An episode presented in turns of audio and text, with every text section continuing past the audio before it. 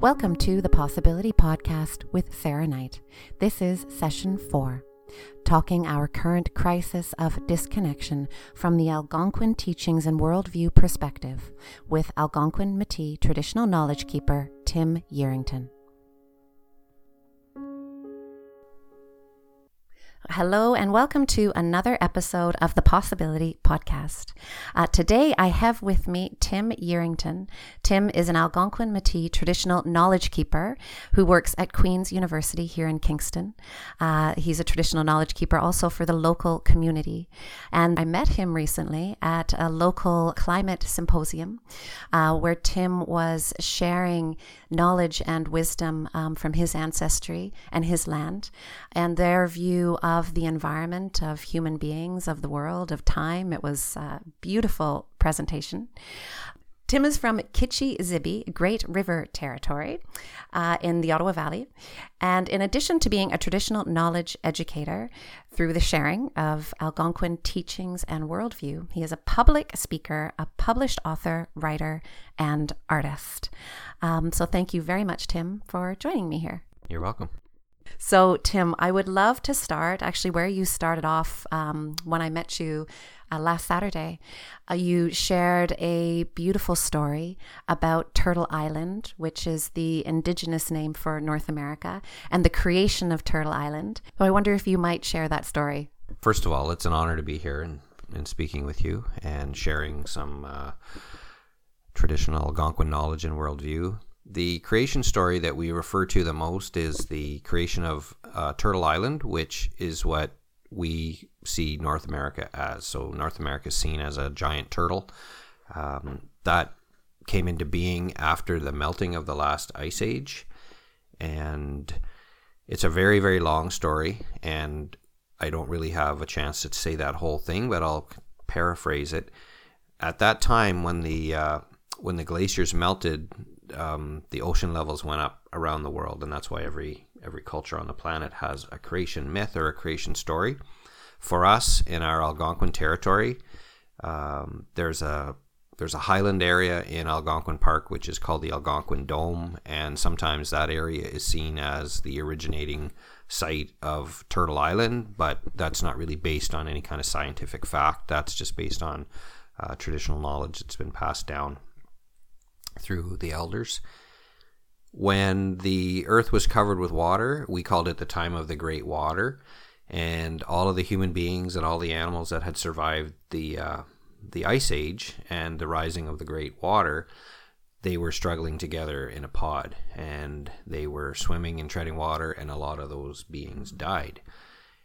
And out of frustration, the leader said, we need to do something about this. We need to create a new world. And how are we going to do that?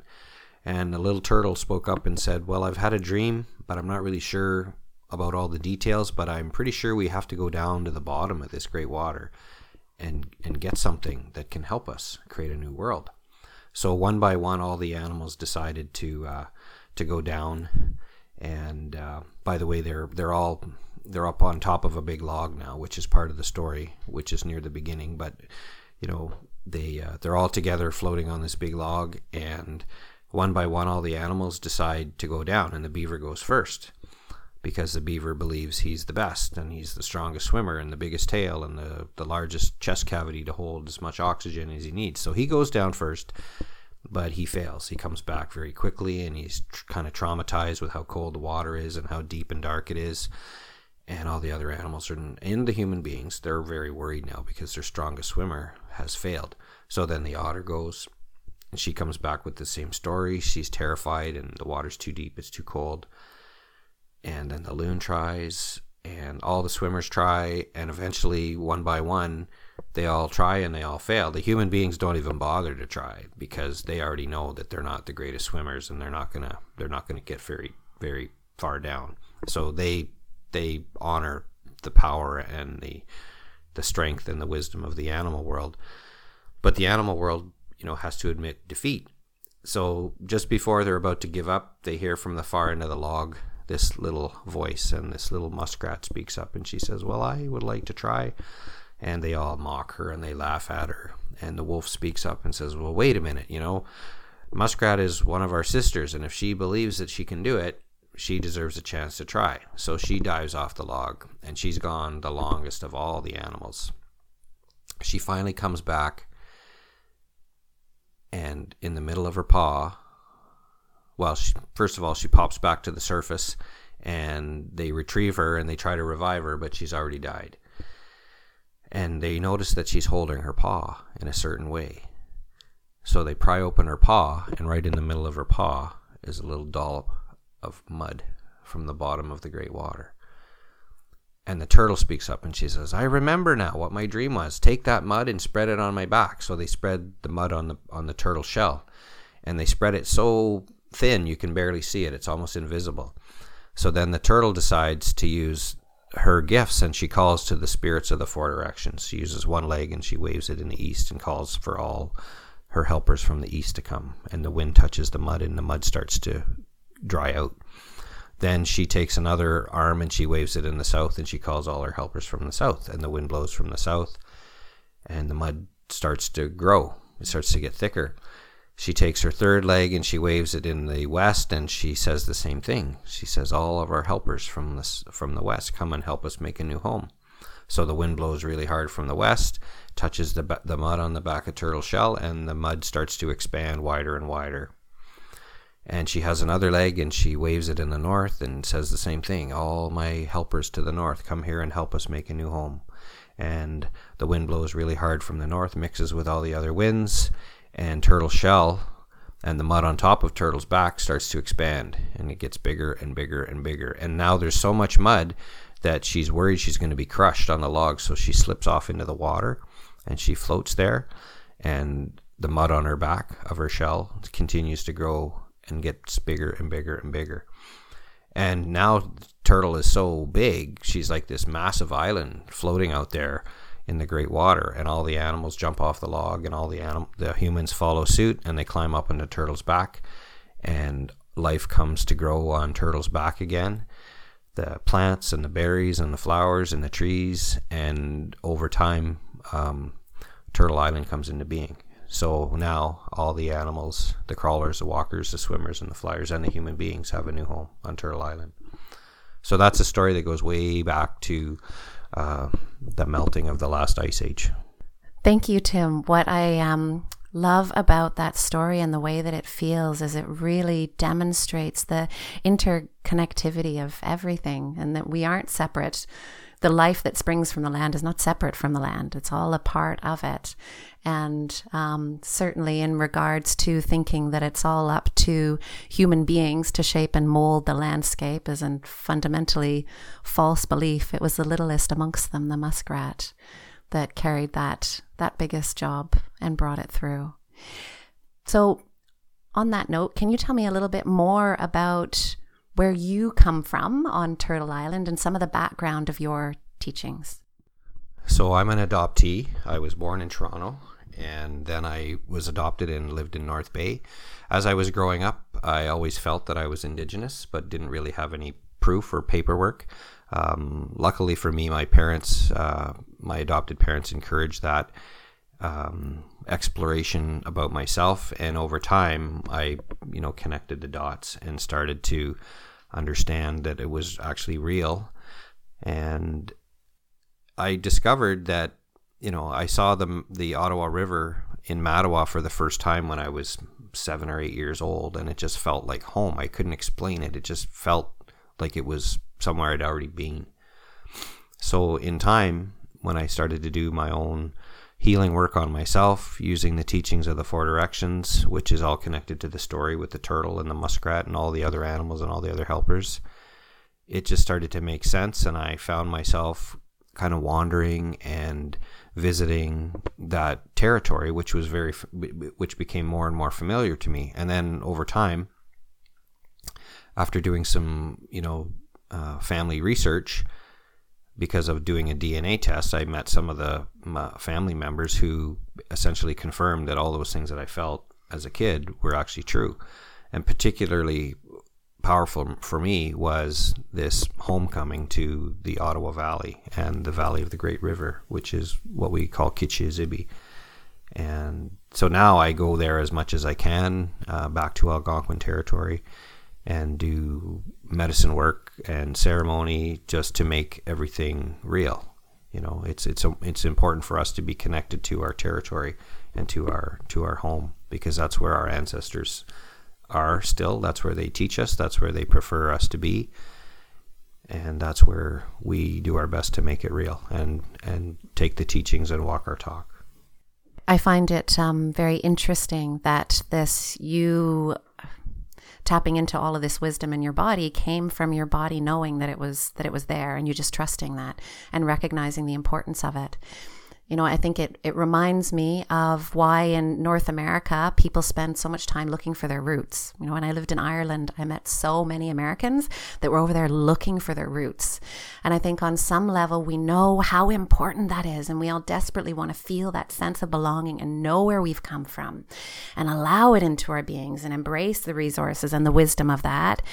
And so many of us don't know where to begin with it. And so I wonder actually, I mean, where I wanted to go to with this, but I think you've already maybe started with that. You know, part of what we're seeing in the world, we spoke about this earlier before we started recording with climate change. Climate change is just one symptom of disconnection um, in our society. And there's many, many different symptoms that we could talk about, many different ways that it's that this disconnection is manifesting.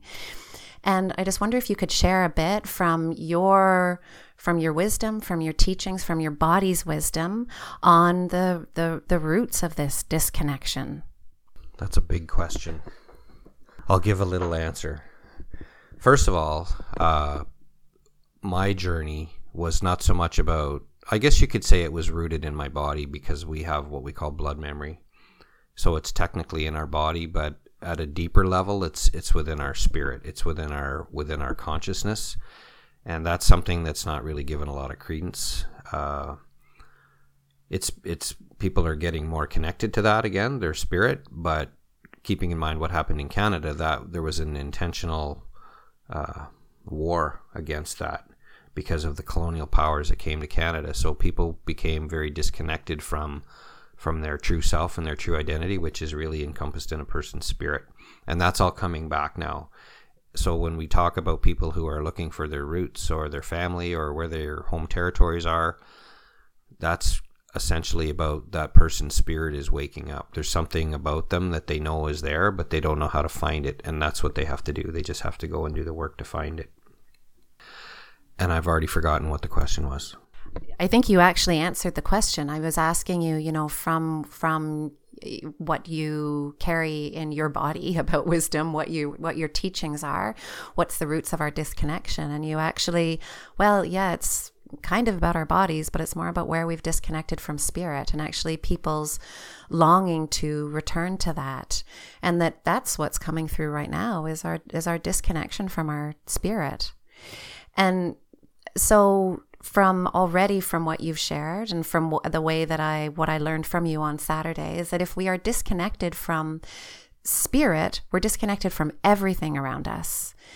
Can you share a bit more about the indigenous view on human beings' place in the world as opposed to how we're how collectively, commonly, modern society, the colonialists, who, however you want to frame this kind of mindset that's running through now, that human beings are at the top and that this is, we just get to do what we want here and that we are separate from other things. Um, can you share a bit more on the Indigenous perspective of actually where human beings fit in this picture? I can do that.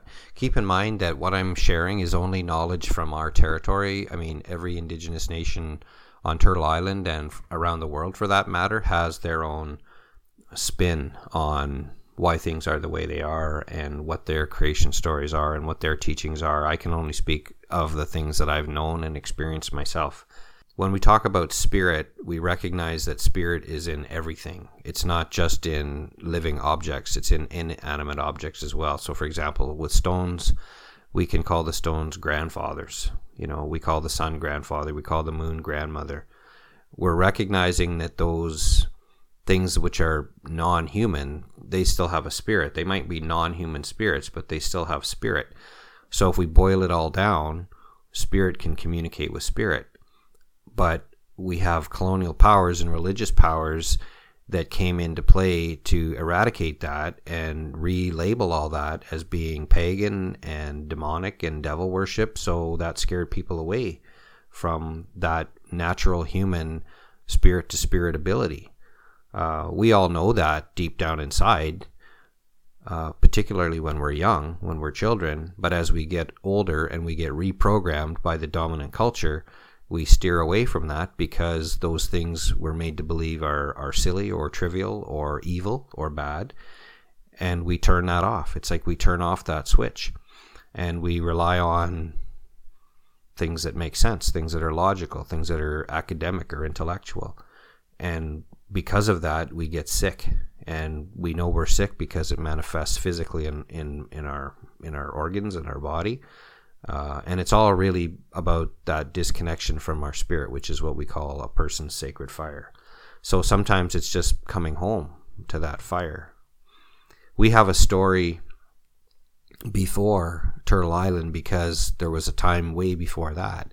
And it's it's really a story about how everything came into being and how the first the first things that existed were the first three worlds the first and there's a long story that explains this but i'm just going to say it in a very basic way. The first world that came into being was the uh, the mineral world the rock the rock world. Then on top of that world the creator put the plant world with the addition of water and the atmosphere. Then was established the third world which was the animal world or the animal kingdom. And this is not just turtle island this is globally around the whole planet then, after all of those three worlds got together and started to function equally and spoke the same language, then the Creator said it was time to bring the human beings down onto the earth. So we were created last. We're the fourth world. We're, we're cons- in this story, we're considered the fourth world. The human world is the fourth, which means it's the last, which means it's the smallest, and it means it's the weakest. But because of religious or let, let's call it spiritual superiority, you know, that shift in consciousness or belief has allowed the human being to think, and it's only a thought, it's not a fact, it's not a truth, that we think that we're the dominant species on the planet. And I guess maybe technically we are, but fundamentally we're not because we need everything that's already here in order to survive, right? And we're destroying all that. We're, it's like we're at war with our own mother. We poison the oceans, we poison the atmosphere. We're not very ecologically responsible or ethical. And that's kind of a reflection of that's the outside world and that's a reflection of what's going on with people with their inside world. So in order to create change, people have to take ownership of their inside world which is their humanity, which is their consciousness, which is their spirit, which is their connection to everything that's been created before we are. We're here. Um, our own hand is an example of that. So if you start with your index finger, that's the first world. Then there's the second, or not your index finger, but your pointer finger. So that's the first world. Then there's the second world. Then there's the third world. And then you can see as the humans, we're the smallest, we're the weakest, right? And if you take away the human world, the other three worlds will be fine. If you take away any of the other worlds, we're the ones that are going to suffer the most. And we might have to go through that in order to learn some big life lessons because it's happened before.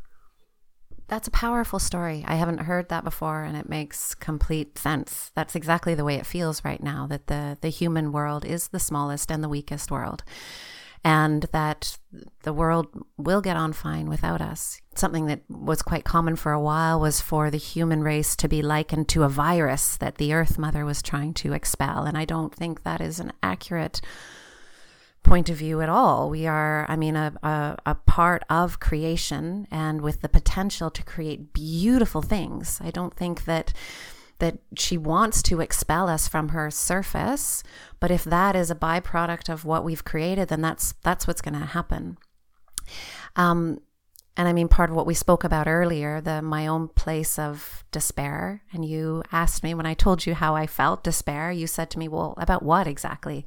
It's like, yeah, what about what exactly? And yeah, I'm pretty attached to being alive and pretty attached to my son being alive and to hum- the human experience, but I'm way more attached to the earth being alive. And the despairing part is that the possibility that through our actions we may not only wipe out the fourth world, but but the third world as well. Um, and that through our through our neglect and our unwillingness to to look at our to look at our spirits and, and honor our spiritual world and how we're connected to to everything. At the end there, you touched on time, and I would love for you to share your wisdom on time, on on the seasons of time, including you know the seasons of a year, but I guess more on the scale of um, the cycles of the cycles of life.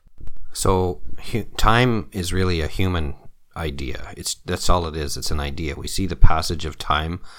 Um, the animal kingdom, the crawlers, the walkers, the swimmers, the flyers, they're not so concerned about time.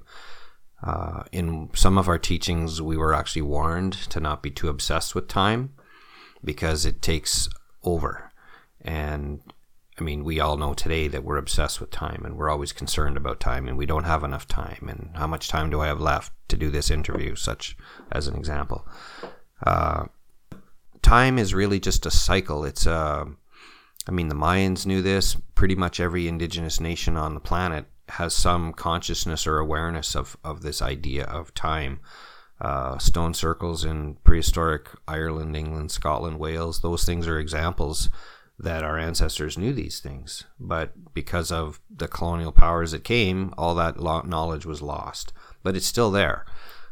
So, in our way, we talk about the, the medicine of the circle, the sacred circle, and that that circle can be divided into four quadrants, and each quadrant quadrant would represent a different season of time.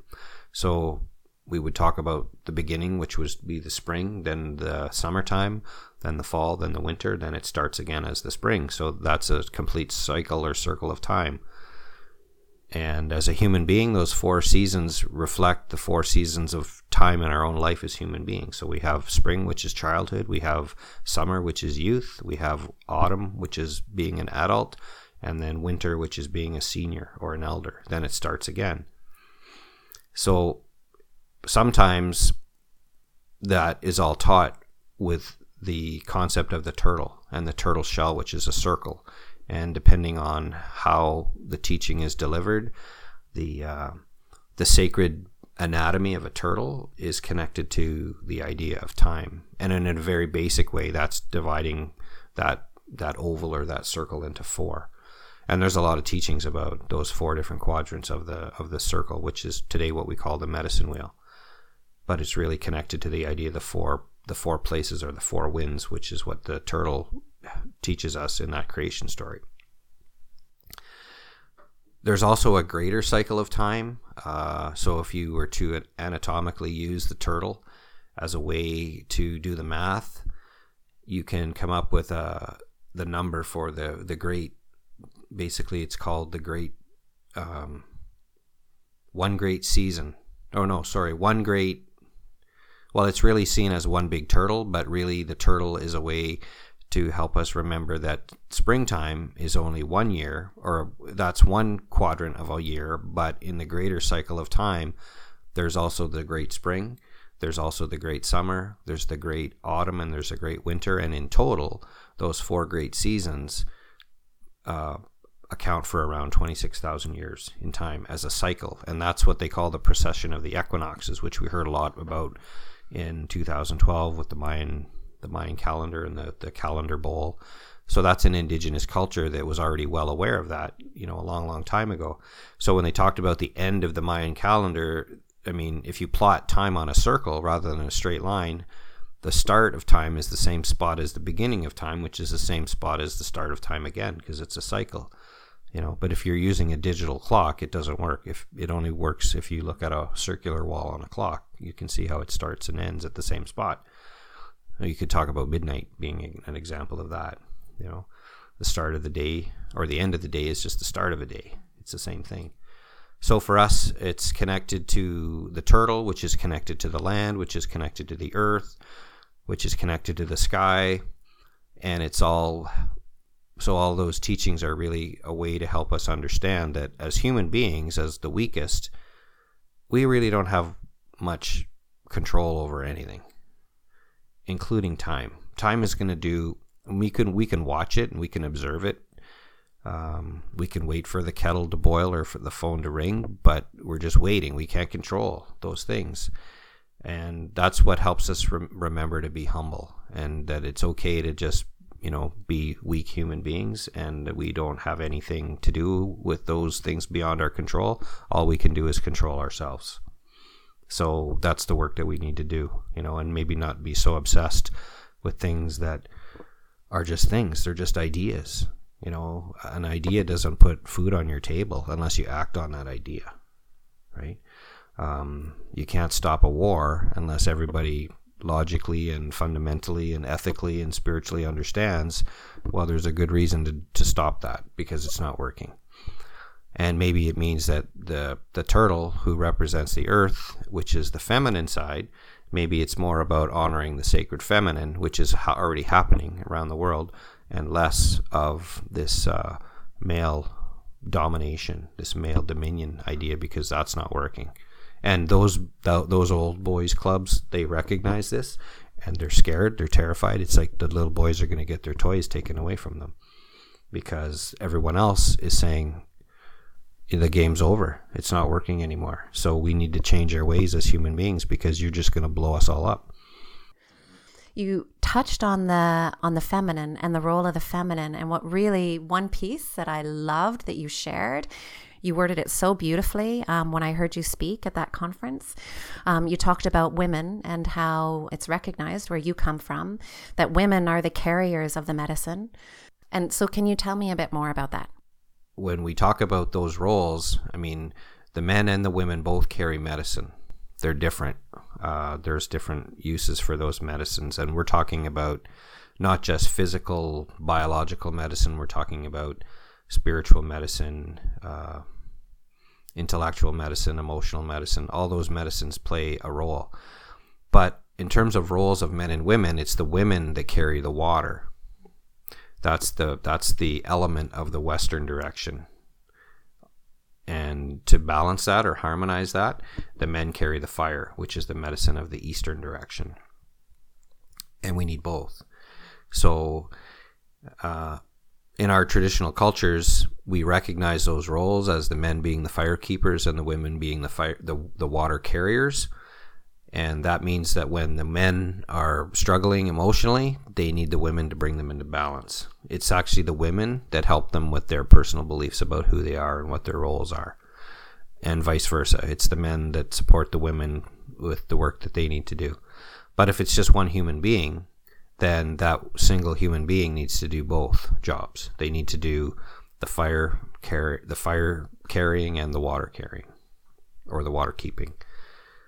So even those elements, those those sacred elements of fire and water, they're connected to these greater cycles of time too. But in terms of time, traditionally we just think of now. We think of the moment of now. What are we going what are we going to do now? And what is recognized now is that we're in this time called the seventh fire when things are changing and people around the planet are waking up to the wisdom and the knowledge and the power of traditional indigenous knowledge, not just from here on Turtle Island either, around the planet, and that it's nice to know that those those natural laws and those teachings and the wisdom wasn't really lost. We just forgot where it was because of everything else that took control.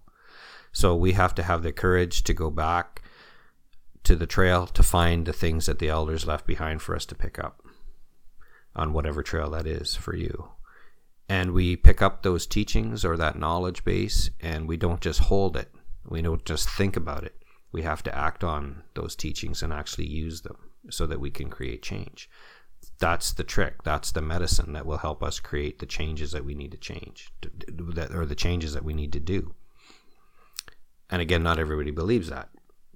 So the more demonstrations of change in the outside world, and the more dramatic illustrations we have of that uh, in our own lives or in our own cities or on the news or on digital media, those are examples of things that are really, really changing. And I think those are the things that are going to help us uh, wake up and take responsibility because we're starting to see that those things are very, very real now. And I don't think people really act until things become very real. you know, unless it affects you personally.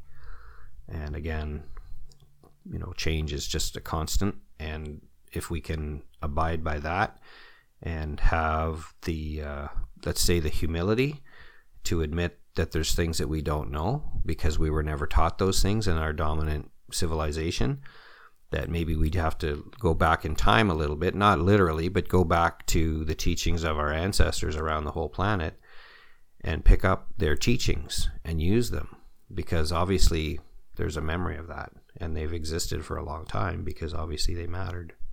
I love that idea and that helps me understand what you shared when you came in and I said, you know, how are you feeling? And you said you were feeling frustrated, but you're also feeling hopeful.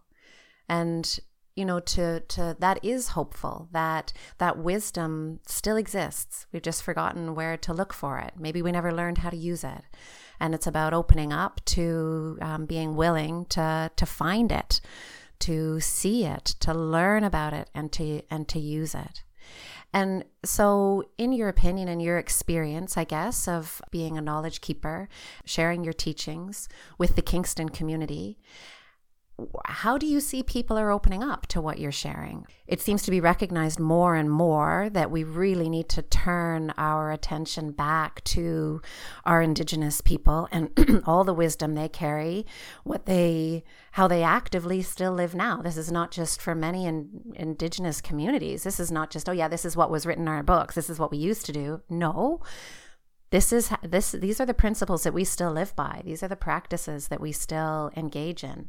So it's certainly being recognized this is important and that there's a lot to be learned here and that we need to do it now. But beyond that recognition that idea that okay we need to start trying to engage and open up and have these conversations is that actually happening in a meaningful way? Yeah, the short answer is yes, it's happening in a meaningful way. And I think here in Canada, it's happening because of the work that was done with the Truth and Reconciliation Commission, which has enlightened and educated people about the the horrors that actually happen in Canada. So Canada is is basically you know being mature about this and saying these things really happened and we're responsible for those things that happen. So what that's doing is it's it's opening a door to awareness for people to say, "Oh, first of all, I didn't know about that." So what else don't I know about? There must be a lot of stuff that I don't know about it because I never heard about it growing up. So with my role at Queen's as an example, just as one example, um, there's more openness. There's more awareness now to uh, what we might call traditional knowledge or TK as they use it. TK stands for traditional knowledge, and it's not so much. Well, what we're trying to do is help people understand that traditional knowledge is not just something that you learn academically and write about it in a paper and you get your degree or your master's or your doctorate or whatever. The traditional knowledge is based on using it in a traditional way as a human being to help you in life, to guide you in life, to get you through what you need to get through because our teachings are rooted in everything that we needed to do to survive and get along and, and work together as a community not as this egocentric creature that we've become, you know, where we live separately and independently and we don't care about each other as much as we used to when we were more uh, community oriented or, or tribal, you could say. You could use that word. That's kind of a new age term, tribal, but it's not really that new, right? So there's there's growing awareness, uh, there's growing understanding, and I think um, as knowledge keepers, what well, I can only speak for myself, but what we what I try to do is is help people feel comfortable that it's okay to be ignorant, and the easiest way we do that is to talk about what we call Kiche Manitou or the Great Spirit, which really Kiche Manitou really means the great mystery. So life is a mystery. Why we do the things we do is a mystery. So rather than pretending and thinking that we have all the answers, it's okay to know that we don't know it's okay to accept that I don't have answers. It's okay to be ignorant. It's okay to be humble because that's the only way we can learn and grow. I mean, if a glass is half full or if a glass is full, you can't put any more in it. So if people think they already have the answers, and I use that word specifically, think, if they think they have all the answers, there's nothing you can tell them. That's like a person in the summer of their life as a as a youth or a teenager. They already have all the answers and they're very confident to tell you that they know what they're doing and you can't affect me and you can't do this and you're not the boss of me and blah blah blah because that's what they do. That's just a natural season in life. So we have to recognize as grown ups, as adults, well, maybe that ignorant teenager is still inside us. But rather than see that as a negative thing, let's just see that as a positive positive thing and a beautiful thing because if we admit, admit that there's things we don't know or that we're lost, it's okay to admit that you're lost. Well, now you can find your way and we can give you tools to help you find your way or processes or ceremonies or concepts or teachings to help to help us all kind of walk side by side on the trail or maybe one after another depending on the width of the trail of course and one of my frustrations is you know some of the and I think it's a kind of a knee jerk reaction to some of the things that are happening maybe in the exterior world with people, but it's it's all rooted in what's happening inside people with their with their healing journeys, with their pain, uh, the things they don't want to face, the realities of their own life. You know, taking responsibility for things that they've done, um, because it's easy to point the finger. That's an that's another way of of you know thinking that you know everything. You're not looking at yourself and you're not acknowledging that there's things that you don't know. You're not even acknowledging the presence of your own spirit, right? So those are really really old things which are taught in our stories and our in our legends and our in our teachings and our and our just our way of life, which again is really really old. We just one example is we can go back 12, 13, 14,000 years here right here, just two hours north of Kingston, you know, where where my ancestors are from. Our our teachings are very very old, and that's why it's important for us to connect with our ancestors because they still carry the teachings. So the ways that we connect with our ancestors are are personal, and again, every person is indigenous to the planet somewhere. So we all have ancestors from somewhere, and we can connect with them, and we do that through ceremony. We do that through um, teachings and community events. And it's again bringing that ideology back that the ancestors are still here with us and they want to help us. But if that's not your belief, and if you have a Christian belief that everything that the indigenous people do are are negative and uh, pagan and about the devil, then you need to grow up and wake up and see that that's wrong. You need to realize that people did that on purpose to steer people away from earthbound wisdom the wisdom of our ancestors, and that's everyone. That's not just one place on Turtle Island. So I think a part of what's happening, and this is my own personal opinion, is within the New Age movement. It's called the New Age, but I think people become empowered when they start to learn stuff that's actually old. It's human based. It's it's earth based. It's uh, it's maybe a, an idea is is founded upon or is rooted in a, in an older teaching, an older foundation.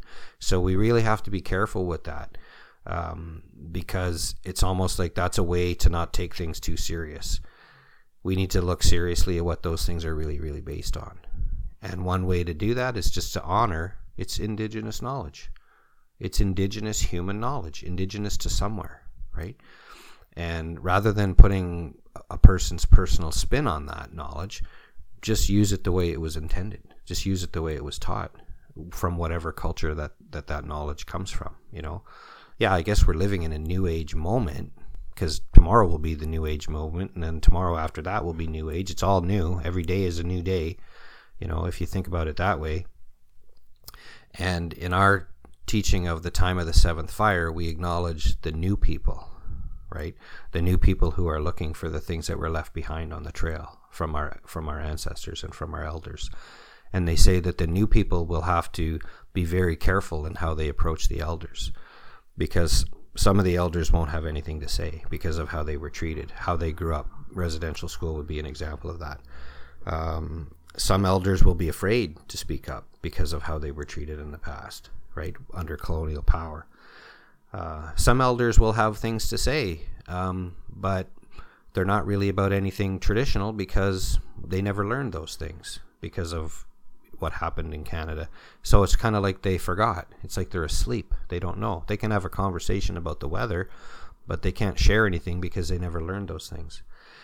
And then they say that the oldest teachings and the most powerful teachings are still retained by the elders that nobody knows where they are. And nobody has the desire to spend the time and the energy to actually seek them out and source them out and find them and go to them. They're not going to come to you. You have to go to them. You need to do the work. You know, in our teachings, the creator only goes halfway. You have to go the other half, and that makes it a relationship. That makes it a, makes it balanced. So the task of the new people will be difficult, but if they remain strong on their quest, the new people will learn these things. They'll pick them up. They'll they'll utilize them. They'll embrace them. They'll start to learn them and incorporate them into their lives. And a spirit of brotherhood and sisterhood and love and understanding and uh, cohabitation and balance, all that good stuff, all that good medicine will will start to become more and more um, present. And then collectively, if we pull it off, we will light the eighth fire, which is a time of eternal peace and understanding and all this good stuff. But that's a long way away. We have a lot of work to do. And part of the work is they say that during the time of the seventh fire, the new people are going to reach a fork in the trail. And one fork leads to technology and materialism and economic growth.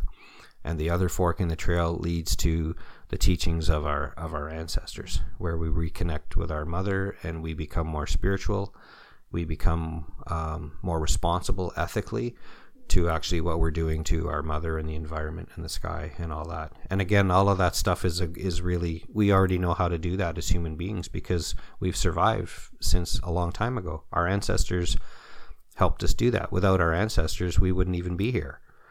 So we have to be very careful when we make that choice, when we come to the fork in the trail. And it's not too far. It's just over the horizon. Now in terms of time, I don't know what that is, but there's a belief that the time of the seventh fire kind of started around 2012. Based on the math of the turtle, if you take, I'll just use 364 as an example. So from 2012, add another 364 years, as per what the turtle teaches us. Uh, that would be hopefully the start of the eighth fire. So we're looking at shy of 300 years to do our work, maybe but it's going to get harder because we're we've it's like we've kind of lost time for our training because we've been focused on other things, things that don't matter as much. And it's like we're trying to catch up. It's kind of like the 11th hour and we're trying to catch up. So we need to have, you know, hard conversations about those things. We need to really look at ourselves and and be responsible for what we're going to do. And we have a map. We have the teachings. Um, but as creative human beings, we have the ability to make choices, and not everybody's going to choose that. Thank you. It's really powerful. The way you know that the seventh fire and the um, the possibilities that exist. And I think, you know, going back to what you said earlier, the only sure way that we are not going to be involved in creating the outcome is to just have ideas and not do anything about it. So it's to get really clear about what is the possibility that we're aiming for. Um, do we want to be actively involved in manifesting that eighth fire in the way that humanity gets to be involved in that in that eighth fire and if so really really looking at our actions and what we're doing and what we're doing in this moment and I love the way you you framed the way that um, the wisdom is available and the teachings are available. That you know, it's yeah, great spirit, but it's the great mystery. And we're all in this great mystery together. And none of us are any better or any worse or any, you know, none of us have done anything wrong that we have landed ourselves in a time and place in the way that we have. I mean, I shared with you part of my story is carrying the shame of my English ancestors and and feeling somehow responsible for for their actions. Ultimately, they were just a part of an energy of their time, born in a certain time and a place where they expected to conduct themselves in a certain way. And that energy proved to be more powerful than whatever their individual hearts and spirits were trying to tell them. And again, the only sure way I can ensure that I don't connect with you, I connect with other teachings that are available, is to is to keep carrying that shame and any sense that either because of where I am I'm better than, or because of where I am I am worse than. That's just an excuse to to not do your job, to actually not honor what the Creator has given you, which is the potential to do anything once you stop just watching the clock and waiting for something to happen to you. Just get up off your butt and do it. So, Tim, can you give it to me really clearly? what can we do? Where do we start? Luckily, we've already started, and what we really need to do is be more conscious of developing relationship. Um, not just relationship with uh, the environment and the planet or with what we're doing ethically with our in our daily lives if we really want to pull this off what we need to do is develop relationship. We need relationship between the people in the north who we could say are the the white people. We could say um, they're looking at the people in the south who are the indigenous people.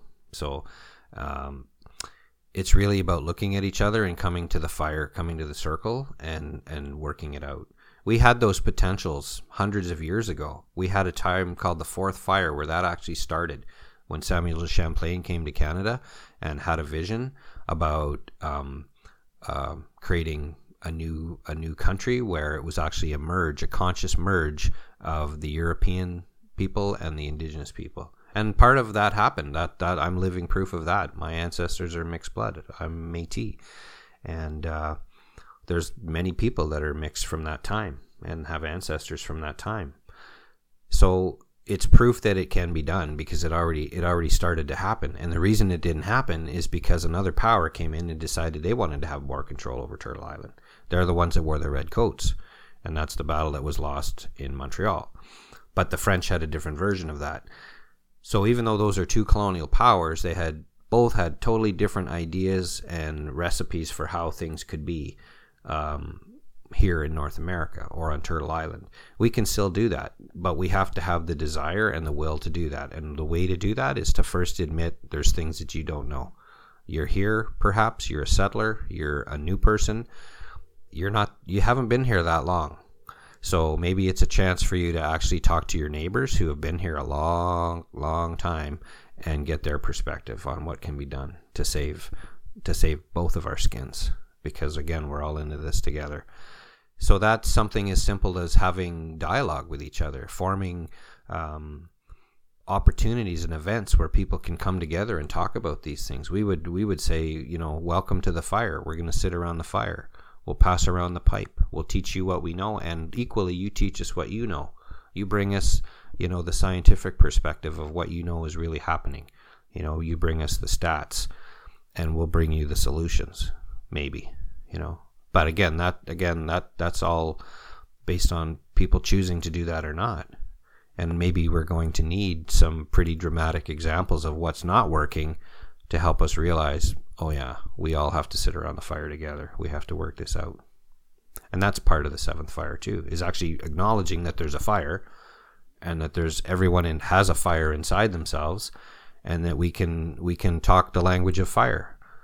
And and use fire in a good way rather than a negative way, like within nuclear warheads and, and oil and gas. That's using fire in a negative way. We can use it in other ways, you know, and that's what our ancestors were already doing around the planet. So that's what I would like to see is uh, conscious intention towards building relationship, and that's bringing people together to share the knowledge, to share the teachings, because it's okay to be ignorant, but once you learn these things, then you can use them and you can act on them. And that will trickle. That's like throwing a pebble in a pond because whether they're youth or students or people within companies and organizations, the more that we empower people by enlightening them about how to be a good hearted human being in harmony with your mother, the earth, then that'll just become ripples, and those ripples will become waves, and eventually, at least, we'll have something to work towards together. Miigwech. Is Miigwech the right response? Miigwech means thank you. Miigwech. Miigwech. It's very similar to the Gaelic. Do you smeargwech? Hmm. Nice. I'll try that one. How do you say it? yeah in in now it's been a while. I learned i learned the irish language when i was when i was living over there. Um, but the return response in the gaelic language the irish gaelic language would be dia smuiragwich so thank you very very much for joining me today for creating this fire in this room together that we got to sit around. Um, i'm certainly feeling really really warm. Thank you very much tim. You're welcome. And thank you for listening. And here's wishing you many new opportunities to sit around the fire of your hearth and deepen your connection with yourself, the people around you, and of course with your very dear, precious mother, the earth.